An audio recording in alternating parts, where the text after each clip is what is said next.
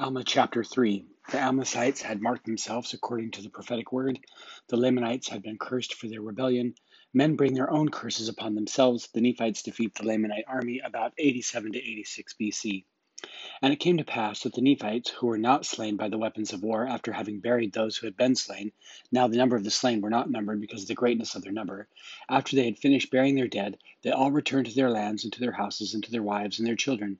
Now many women and children had been slain with the sword, and also many of their flocks and their herds, and also many of their fields of grain were destroyed, for they were trodden down by the hosts of men. Now as many of the Lamanites and the Amlicites, who had been slain upon the bank of the river Sidon, were cast into the waters of Sidon, and behold, their bones are in the depths of the sea, and they are many. And the Amlicites were distinguished from the Nephites, for they had marked themselves with red in their forehead, after the manner of the Lamanites.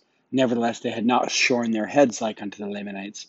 Now the heads of the Lamanites were shorn, and they were naked, save it were skin which was girded about their loins, and also their armor which was girded about them, and their bows, and their arrows, and their stones, and their slings, and so forth.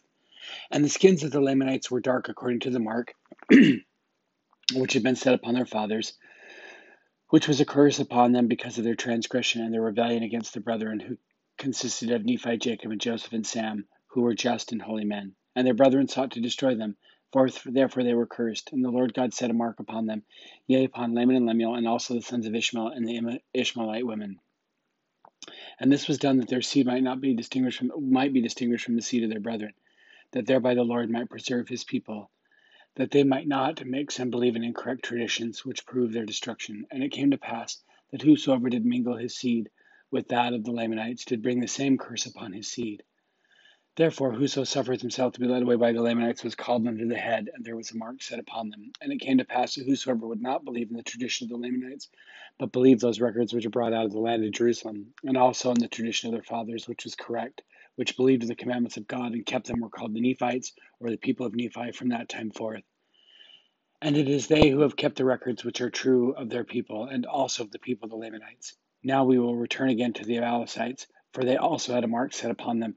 Yea, they set a mark upon them, yea, even a mark of red upon their foreheads.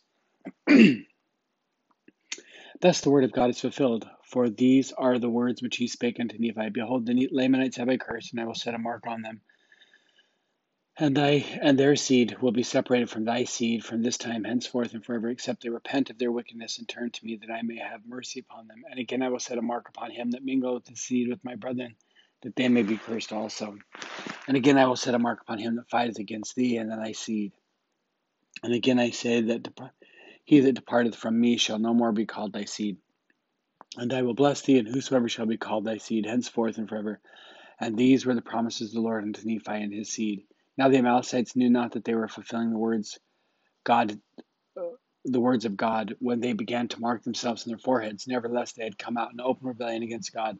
Therefore, it was expedient that the curse should fall upon them.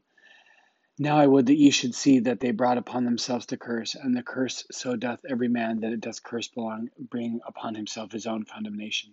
And now it came to pass that not many days after the battle which was fought in the land of Zarahemla by the Lamanites and the Amlicites, that there was another army of the Lamanites came in upon the people of Nephi in the same place where the first army met Amos, the Amlicites. And it came to pass that there was an army sent to drive them out of the land. Now Alma himself, being afflicted with the wound, did not go up to battle at that time against the Lamanites. But he sent up a numerous army against them, and they went out and slew many of the Lamanites, and drove the remainder of them out of the borders of the land. And then they returned again and began to establish peace in the land, being troubled no more for a time with their enemies.